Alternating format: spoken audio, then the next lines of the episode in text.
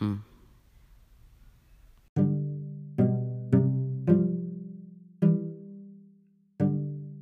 Hey guys, this is um my podcast for the um uh final podcast research uh blueprint um technology used during the pandemic. The first one is um temperature checkers. I didn't really see temperature checkers before the pandemic. Let me let me let me think. Did I did I see that? Nah, I don't um I don't think I've, I saw them before the pandemic. Just now. Um they're they're really good to see, see if anyone's, you know, has a virus or not. It's not like 100%, but yeah. Um yeah, I see them a lot when I try to get into like buildings and stuff. They check check the temperature.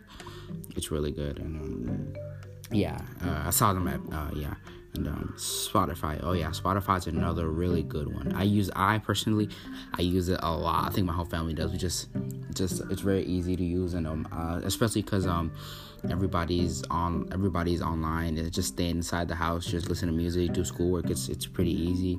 It's nice, cool vibe. Uh, oh, uh, Google Classroom is another one of them. It's um good. I use it um pretty much every day.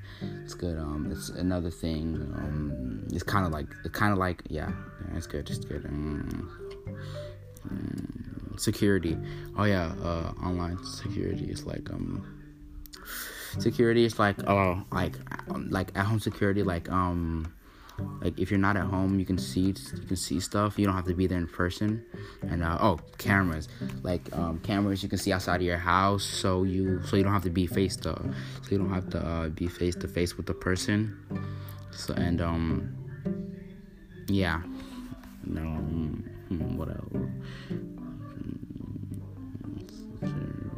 Samsung fitness feature oh yeah a lot of fitness fitness features are happening like at home fitness and stuff like that. Um it's really good yeah technology is oh yeah that was my podcast. Thank you